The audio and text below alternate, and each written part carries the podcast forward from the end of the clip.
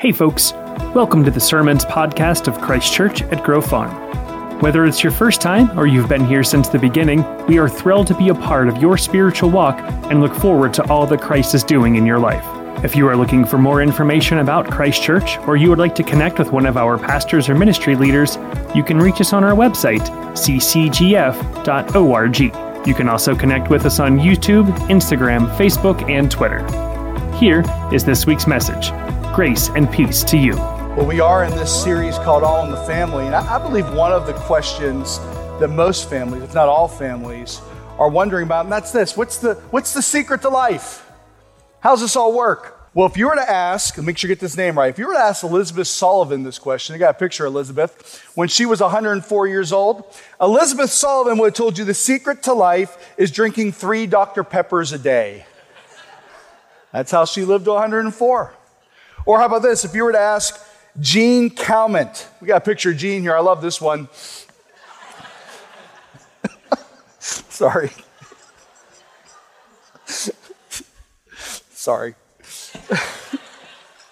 Jean claimed that the secret to life was eating chocolate. She ate more than 2 pounds of chocolate every week, and she smoked until she was 117 years old. She lived to 122. That was the secret to life, according to Jean. Or how about this one? This is a Japanese woman named Kamato Hongo. And she had an unusual schedule. She would stay awake for 2 days straight, and then she would sleep for 2 days straight. And she said that was the secret to life. Her family would feed her while she was sleeping in the middle of the night. This crazy stuff, right? So these people are saying, this is the secret to life. This is how I lived this long, right? Is that the good life? I mean, is that it? Is it 2 pounds of chocolate and cigarettes and, all that kind of stuff? Dr. Pepper? Silly, it seems, doesn't it? But I think we're all trying to figure it out. That's why people ask the centenarians how they lived that long. What's the secret? What's the secret to life? What's the good life? This is why the health and fitness industry is so huge in America. We're all trying to figure out what is the secret to the good life. And even if you're not aware of it, you're thinking about that too. You're wondering, what's your source of wisdom? I wonder that. What's our source of wisdom? Where are we finding the insights that would guide us into living the good life, quote unquote? So yeah, we're in this series called All in the Family. We've talked about marriage. We've talked about parenting. Today, specifically, I would say the number one audience today is young adults. We've got a lot of young adults in the room. There are young adults who are worshiping with us, Christ Church Online. I love that. This message is for young adults, for those who are standing on the cusp of a big life ahead of them. I believe that there's a message here for you, but it's not just for the young adults. I always want to clue in the rest of the audience here. Because look, if you're married, there is absolutely something here for you to be a more whole person and to bring that into your marriage relationship. Look, if you're a senior adult, there is something for you in this message. Don't you want to finish strong in life? And so for everyone, there's something. I would say this, young adults, I want you to lean in with me and hang in there with me as we go through this. If you're a high school student, this is for you as well. If you have a high school student or a young adult in your tight-knit circle, you might want to share this message with them, include them in, because I think there's something from God's word that's very helpful for us. We're going to be in the book of Ecclesiastes today. Ecclesiastes is in the Old Testament. And to be honest with you, it can be a very difficult book to understand. What essentially you have in this book is a teacher, or depending on the translation, a preacher, who seems to be in full midlife crisis. And this preacher-teacher, when you read through the first chapters of Ecclesiastes, seems to be asking this question. This is the question of Ecclesiastes. Is life worth living? It's the question that's asked over and over again. Is life worth living? Is God present in all this? Does God matter? That's the question of Ecclesiastes. Again, it can be hard to understand. There's this teacher who's asking questions. He's asking questions about the monotony of life, about the vanity of wisdom, about the futility of wealth, about the certainty of death. And Solomon, this would be King Solomon, the son of David, responds to the questions that the teacher asked. and he brings God into the picture. And this is where we're picking up in the book of Ecclesiastes today, right at the tail end, chapter 11. We're actually going to read a bit more than what Gideon's already read for you. So if you have a Bible in front of you, grab one, open up the Bible app, follow along with us, take some notes, study the Lord's word, be students of his word, and we're going to Ecclesiastes chapter 11, verse 1. What's life about? It's a good question if you're a young adult to consider, certainly. You're probably thinking about it. What's the secret to life? Let's begin by reading this passage. Ecclesiastes 11:1. Ship your grain across the sea. This is poetic language, by the way. Ship your grain across the sea, and after many days you may receive a return. Invest in 7 ventures, yes, in 8. You do not know what disaster may come upon the land. If clouds are full of water, they pour rain on the earth. Whether a tree falls to the south or to the north, in the place where it falls, there it will lie. Whoever watches the wind will not plant. Whoever looks at the clouds will not reap. As you do not know the path of the wind or how the body is formed in a mother's womb, so you cannot understand the work of God. I just want to pause there for a moment and point this out. You know, we're passionate about life at Christ Church. We advocate for life, and this is another example. You hear what it says here in the scriptures? The body is formed in a mother's womb. This is something that speaks to the work of God. The life in a mother's womb is the work of God. It's a sacred thing. This is why we're passionate about life. This is why we pray against abortion. This is why we want everyone to know the value of human life. We see it right here. Life is sacred because it is the work of God, who is the maker of all things. Sow your seed in the morning, and at evening let your hands not be idle, for you do not know which will succeed, whether this or that, or whether both will do equally well. So there are 4 lessons I want to point out to you today from these scriptures I'm going to read. The first lesson is this. Life is an adventure. Live by faith. That's the first lesson. Life is an adventure. Live by faith.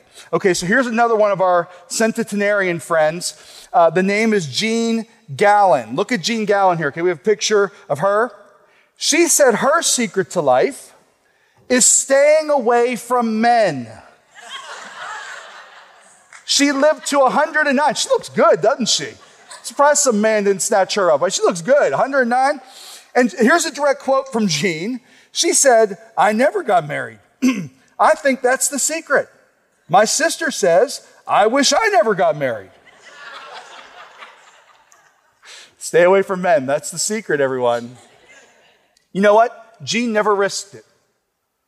And look, I don't want to cast shade on her, but I think she missed out on something. She never risked it. She wouldn't risk marriage. There was something that she was afraid of. You know, I think that there's a lack of risk right now in our culture. In fact, I wonder if the emphasis on being safe in our culture is actually undermining faith. There's a real emphasis these days. You paying attention? People will say to you when you depart their company, what do they say? They say, "Be safe." There's an emphasis these days in our culture of protecting and thinking somehow that we could keep ourselves from harm or difficulty or illness. There's this emphasis, and I wonder if that emphasis is becoming a problem for us. Because what the scriptures tell us is to live by faith. And listen, being safe doesn't jibe with having faith. Faith requires you to risk it. And so there's this passage here that we're reading that I think points us to the importance of having faith, of taking some risk in life. Listen, I want to say this about the risk thing. I mean, we've had a generation of young people who've been raised with helicopter parents who try to insulate them and protect them from any kind of ill, any kind of difficulty, any kind of scraped knee. We try to pad life for our young people. And I think that emphasis on safety, again, is a problem for us. And the thing that it does is it undermines faith. It's been said that in colleges, more and more students can't decide on a major. And I know that could be a really big decision and a difficult decision. But so many students can't decide on the major, and I think a part of it is because we want to get it right. We're so afraid of making the wrong decision. We don't want to risk it. We want to play it safe. And so I think we've got a problem. You know, there was a question asked to a group of people who are 95 plus. We're talking about these centenarians, 95 plus. They asked this question of the group of people. They said, what if you could do it all again, would you do differently? If you could do it all over again, what would you do differently? And one of the answers that came back amazes me. They said that they would have risked more. How about that? Looking back on 95 years of life, and what do they say? I wish I would have risked more. I wish I would have taken more chances. Pastor John, when I leave his company, he'll say to me, hey, drive fast, take chances. That's what he says. He's of that generation. Take risks, Craig, is what he's saying, right? Live by faith. Look at the scripture here, okay? The passage points to a merchant and a farmer. It's talking about a merchant farmer. Let's talk about this imagery here. You know, a merchant or a farmer, well, neither one of them can control their circumstances. In fact, in the passage, 3 times, it says you don't know. It says you do not know what disaster may come. It says you don't know the path of the wind. It says you do not know which will succeed. It says you don't know. In other words, you can't control your circumstances. And it's using the merchant and the farmer to point this out to us. You don't know. You can't control your circumstances. So the merchants, with their ships that they send out to the sea, well, they might hit a reef. Or a storm might come up. Or pirates might overtake their ship. You don't know what's going to happen when you send the ships out. For a farmer who's planting a crop, it could be that insects will eat your crop, or blight will come along, or that you'll have some bad weather. If you live in Western Pennsylvania and you plant your garden too early, that there'll be snow in April that you can't do anything about, and it freezes your crops up and ruins them with the frost. You know something about that? Those kind of things will happen, or the deer will eat them. You don't know what happens when you plant a crop or you send ships out. Any kind of things will happen. So what do? Do you wait till circumstances are ideal? That's the kind of thinking that we have today. Well, I'll wait until circumstances are ideal. So many young couples, so many dating couples, put off marriage, put off that commitment until they're sure that things are right, until the circumstances, the money is just right. And then once they do get married, if they do get married, then they put off children until they've got enough money in the bank. Waiting until circumstances are ideal, they'll never be ideal. You can't control it. There's some risk inherent in marriage. There's some risk inherent with parenting. You can't get anything done if you wait till the circumstances are ideal. Life just has a certain amount of risk in it. And that, my friends, is where faith comes into the picture, right in the tension of that risk. You know, my wife and I, Lisa and I, when we were just meeting each other, we were getting ready for that first date. And I remember it like it was yesterday. I decided that I was going to prepare a picnic dinner for us for our first date. We were going to go to a local state park and have a good time. I think this may have been the last time I've ever prepared dinner for our family. And so we prepared dinner. I prepared dinner, this picnic lunch. I was all excited about it. I woke up on the day of the first date, and the weather was a typical Western Pennsylvania day. It was overcast, and the rain was in the forecast. And so I'm thinking, okay, what am I going to do, right? Well, I decided I was going to kind of plow ahead. And so I literally got outside and I washed my truck because this was important to me. I wanted to make a good impression, though I don't think she cared. I washed my truck and shined it up, wanted it to look good, right? And I show up for the date and it's still raining. I mean, I was washing my truck through raindrops. What am I, crazy? And I show up for the date and it's still raining. I'm thinking, what are we going to do? Should I have plan B? I decided not to. I was like really fired up, probably a little bit too intense. So I get Lisa at the door. I get her into my truck. And I get in and I look at her and I say, I don't think it's going to rain. Do you think it's going to rain? And she's like, can I get out of this truck? You know, and she says eventually, well, I don't think so. I don't think it's going to rain. Maybe not. And the point of me asking that question was this. Are we going to take faith? Are we going to risk it? I look back at them. I'm so grateful that was like our first moment. Our first moment was, are we going to take up faith or not? It was just a rainy forecast. But the point is that life is an adventure, and it requires faith. It requires some risk. Look, I want to point you to verse 6 real quick, okay? And verse 6 talks about this. It says, sow your seed in the morning, and at evening let your hands not be idle. You do not know which will succeed, whether this or that, or whether both will do equally well. Look, we tend to think of adventure in our culture today as a trip. Oh, I'm going to Europe, or I'm going to Asia, or I'm going somewhere out west. And that's an adventure. Look, that can be an adventure, sure, but don't overlook the adventure right where you are. This passage right here, I just read that verse 6, is talking about this. Do the job at hand. Take care of business right where you are.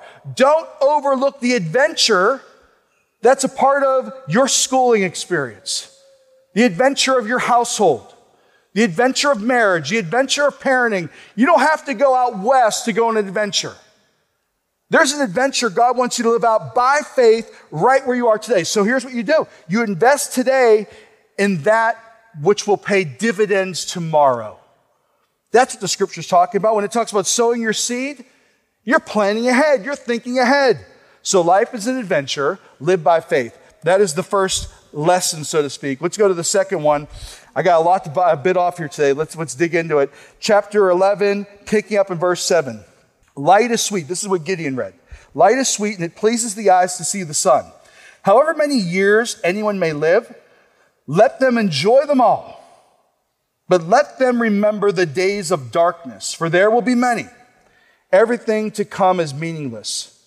You who are young, be happy while you are young, and let your heart give you joy in the days of your youth.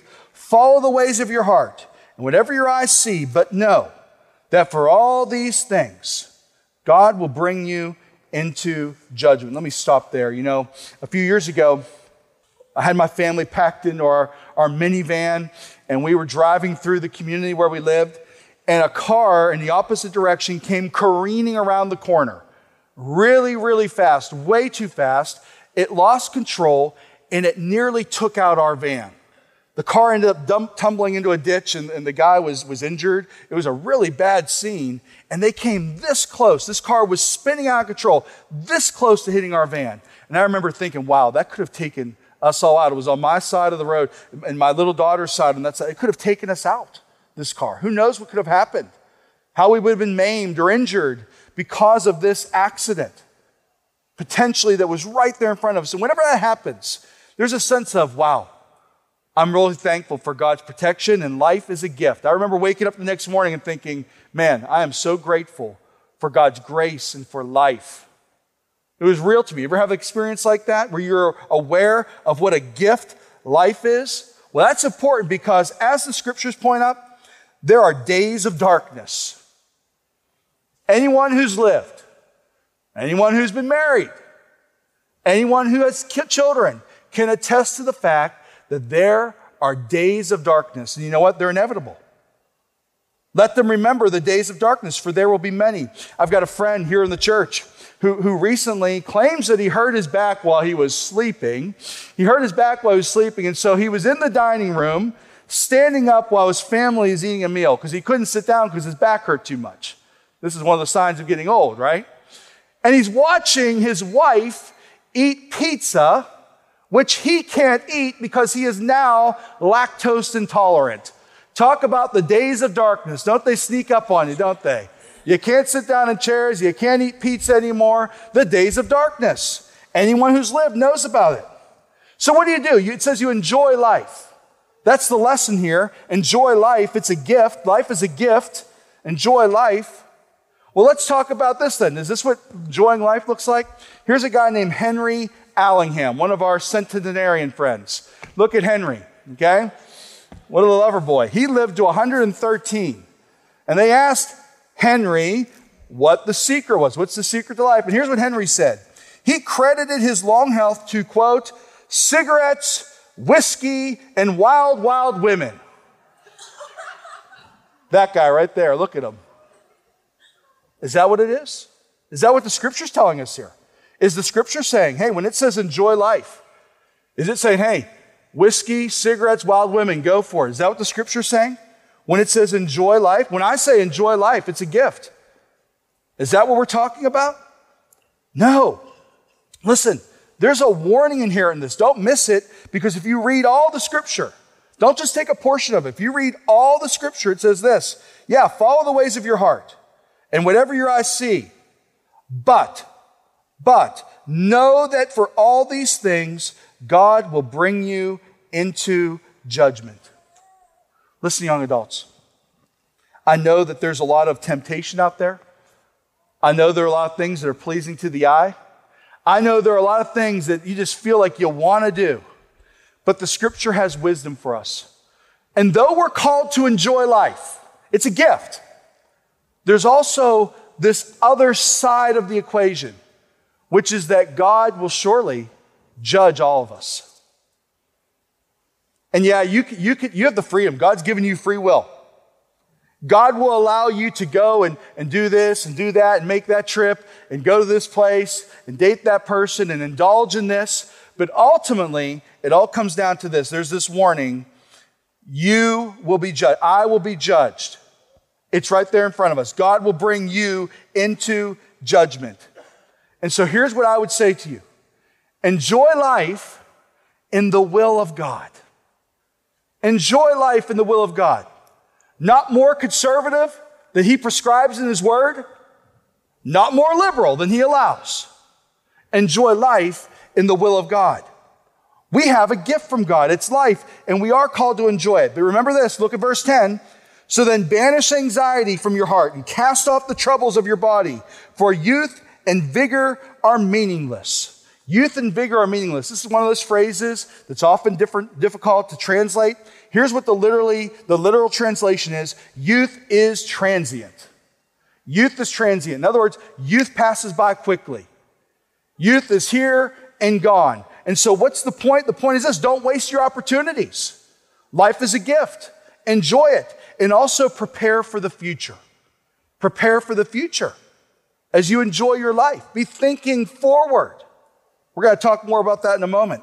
I want to take you through verses 1 through 8 of Ecclesiastes 12 as we get into the next chapter. And there's this part as we're talking about life being a gift and enjoying it. There's this imaginative description of old age and death that serves kind of as a warning. There's some humor in it, I think. And it's a picture of a house that's falling apart. Just let me read this really quickly, okay? It says, remember your Creator in the days of your youth, before the days of trouble come, and the years approach when you will say, I find no pleasure in them. Before the sun and the light, and the moon and the stars grow dark, and the clouds return after the rain. When the keepers of the house tremble, that's referring to hands and feet, the keepers of the house. When the keepers of the house tremble, and strong men stoop, when people are bent over because they're older, when the grinders cease because they're few, when your teeth are falling out, and those looking through the windows grow dim, your eyes are dim, when the doors to the street are closed, when you can't hear anymore, and the sound of grinding fades, when people rise up at the sound of birds. In other words, when you're old, you can't sleep in anymore. You like wake up at the crack of dawn with the birds chirping. You know what I'm talking about? You can't sleep to noon like my daughter likes to sleep anymore. You can't do that. When the people are afraid of heights and dangers of the street, you're jumpy when you're old. You don't feel as strong and able. It goes on and on and on. It describes how life changes. How the dark days come. And here's what the point of it is. It says, remember. It says it in verse 1, and it says it in verse 6. This whole little thing is bracketed by him saying, remember him. Remember God. The point is to not just think about God, but to pay attention to God in your youth. To put yourself in a position where you are willing to not only hear him, but to obey him. That is the point. Remember him. Listen, life is a gift. Life is a gift. Enjoy it. Remember the Lord. Think about the future. Don't go off the deep end, because know this, you will be judged. There's judgment that awaits. But take life. It's a gift. Enjoy it. Let's keep going. Keep going in chapter 12, picking up in verse 9. Not only was the teacher wise, but he also imparted knowledge to the people. He pondered and searched out and set in order many proverbs. The teacher searched to find just the right words, and what he wrote was upright and true. The words of the wise are like goads. They're collected sayings like firmly embedded nails, given by one shepherd.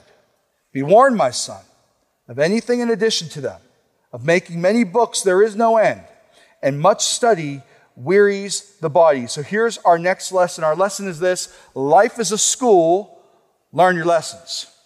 We've said life is an adventure, enjoy it. We've said life is a gift, enjoy it. Take up faith was the first one. And now we're saying life is a school, learn your lessons. You know, life is like a school, except that sometimes you don't know what the lessons are until after you failed the examination. You know what I'm talking about? It feels that way sometimes. Life is a school. You know, if they asked that group of 95 plus that question I told you about already, that what if you could do it all over again? What would you do differently? Well, not only did they say they would risk more, but they also said that they would have reflected more. They reflected on life more. You know, God teaches us through His Word.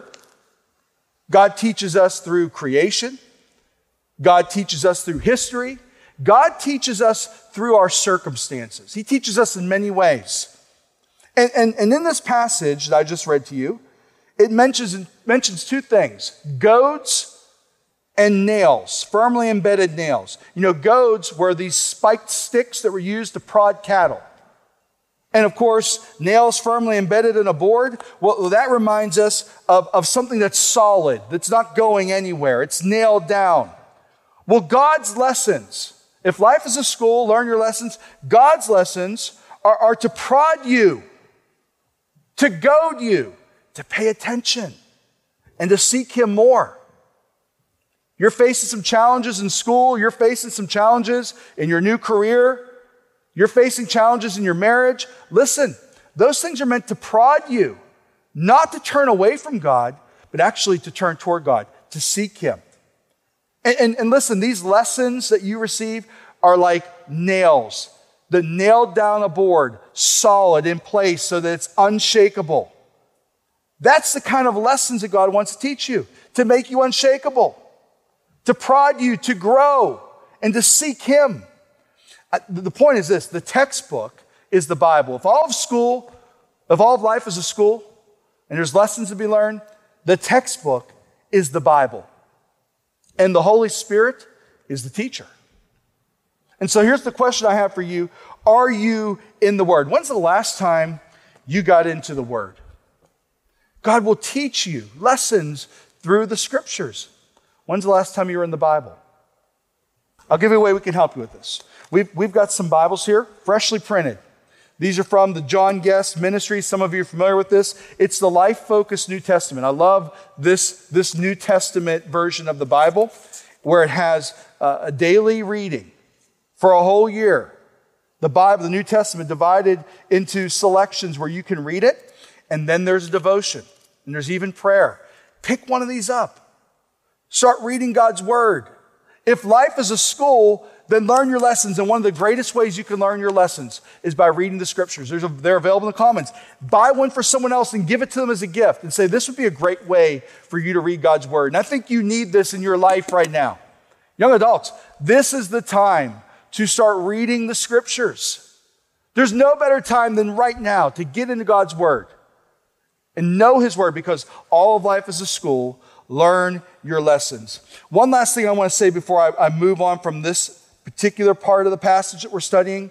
There's this part at the end that says, be warned, my son, of anything in addition to them, the words of wisdom, of making many books there is no end, and much study wearies the body. Someone might read that and say, is the Bible anti-education? Is the Bible anti-intellectual? It seems like it's warning against reading books. Look, no, I don't think that's true. But here's what I would say. Don't let other people's books rob you of God's wisdom. Be rooted in God's wisdom. So yeah, Go ahead and read whatever the latest book is. Go ahead and check out the stuff you can read online. But measure it according to God's word. Test it according to God's word. Don't let other people's books, don't let other people's stuff rob you of God's wisdom. Let's keep going. Life is a school. Learn your lessons. And finally, let's go to the last two verses. We're going to finish chapters 11 and 12 of the book of Ecclesiastes. Pick up in 13. Now all has been heard. Here is the conclusion of the matter. Fear God and keep his commandments, for this is the duty of all mankind. For God will bring every deed into judgment, including every hidden thing, whether it is good or whether it is evil. So our last lesson is this. We've talked about life being an adventure and living by faith. We've talked about life being a gift and enjoying it. We've talked about life being a school, learning our lessons. And finally this, life is a stewardship, so fear God. Life is a stewardship, fear God. Another one of our centenarian friends, Mary Francis. I think we have a picture of Mary Francis to show you. Mary Francis lived to about 100 years old, and she said that the secret to life was not being an overachiever. Here's a direct quote from Mary Francis. "I was always a lazy bird," she says. "That is the secret to living longer. Be lazy." That's not like wisdom to you? I don't think so. Listen, life is a stewardship. I would preach against laziness. Life is a stewardship, and we will be called to give an account. So let me ask you a question. Are you spending your life? Are you wasting your life? Or are you investing your life?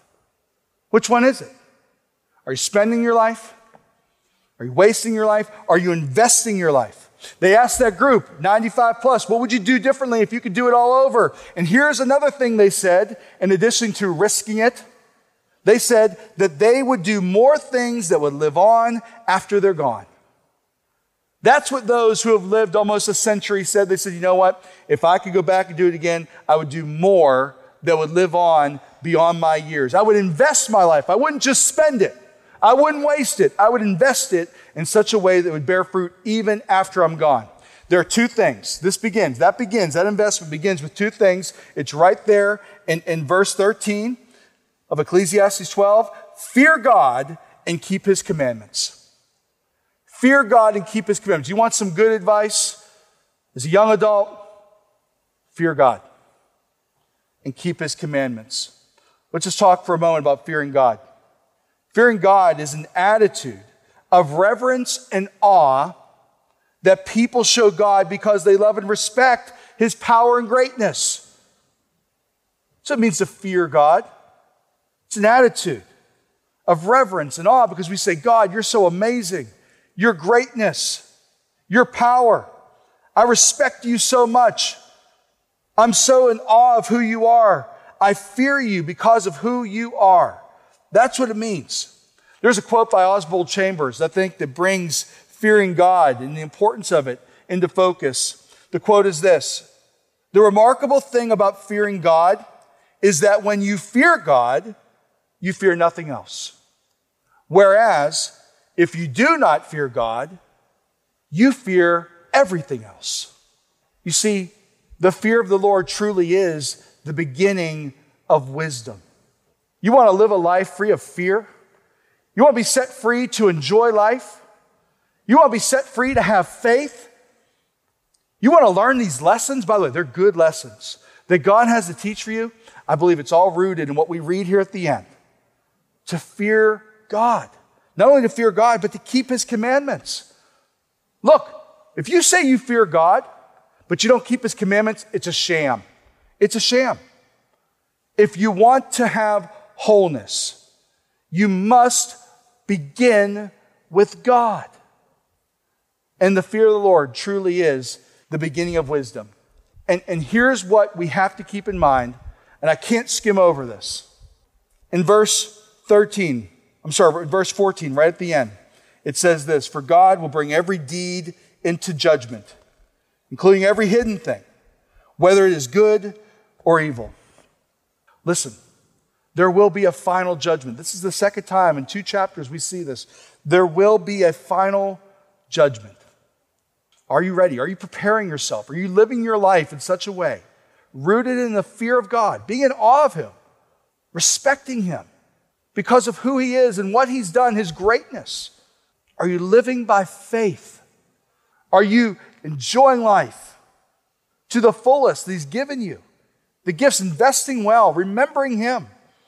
Are you walking closely with Him and learning the lessons that He has for you? Listen, life is a stewardship. Life is a stewardship. Fear God. I want to close with this. You know, there's this portion of what we just read in chapter 12 rather, where it speaks of one shepherd. It talked about the goads, right? The words of the wise are like goads. They're collected sayings like firmly embedded nails, given by one shepherd. That really caught my interest this week when I was studying this. Given by one shepherd. It's almost like they threw it in there. I love when the Bible does this. And of course, when I started thinking about that phrase, given by one shepherd, it made me think of Jesus, who said, I am the good shepherd. It made me think of Jesus, who said, I have come to give them life, life to the full, life abundant.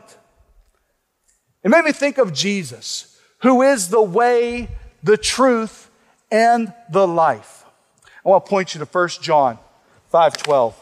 1 John 5:12 says this, really simply, and maybe this is the great summation of this message in this passage from Ecclesiastes, this wisdom for young adults, this wisdom for all of us. You want life? You want to know the secret to life? You want to have a good life? Well, I believe it's all here. 1 John 5:12, whoever has the Son has life. Whoever does not have the Son does not have life. What's the secret to life? The secret of life is knowing Christ. It all begins there. You fear God? Do you respect Him? Are you in awe of His power and majesty? Then the only reasonable response is to say, oh God, I worship You in light of who You are. And I give myself, I surrender myself to Jesus Christ.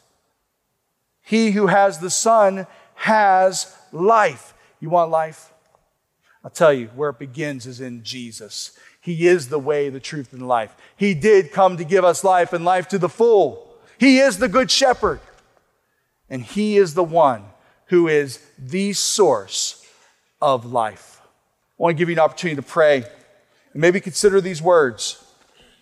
Would you join me? Bow your heads, please. Oh, Father, we come before You and we thank You for these words.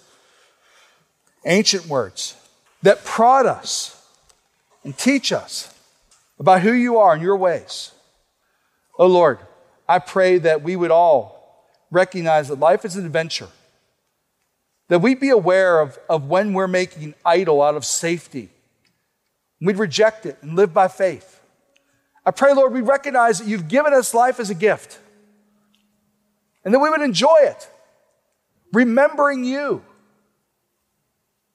thinking about the future and investing our life well. I pray, Lord, that we would walk with You and that we would recognize that life is a school and that You want to teach us lessons, lessons that will lead us to life, the truly good life. And I pray, Lord, we'd all be mindful that life is a stewardship, that we all will have to give an answer. Pray, Lord, that because we fear You, because we're in awe of Your majesty and Your power and Your strength, that we'd respect You and submit to You. And Lord, this all is summed up by Your Son, Jesus, who is the good shepherd, who is the way, the truth, and the life, who came that we might have life, life to the full. I pray, Lord, this morning that we would all, whether for the first time or maybe for the 100th time, surrender to you through your Son, Jesus. Jesus, who gave his life on the cross to pay for our sins. I pray, Lord, that we would recognize our need for this Savior, in whom life begins. And that as we surrender to you and say, Lord, I believe in Jesus. I want to have the Son so I can have real life. I pray, Lord, that you would fill us with your Holy Spirit. You would empower us to live by faith, to truly enjoy life, to learn the lessons you have for us, and to steward what you've given us with incredible wisdom and faithfulness. Oh Lord, thank you for Jesus. Yeah, whoever has him has life. We thank you for that promise, Lord. I pray for our young adults, Lord. I pray that there be a generation who's passionate for you and who, because of their fear, their holy fear of who you are, seek to live by faith, joyously living life, walking with you in every way, and stewarding what you've given them with great wisdom. God, I give these prayers to you now. I submit them in Jesus' name. And God's people said, amen.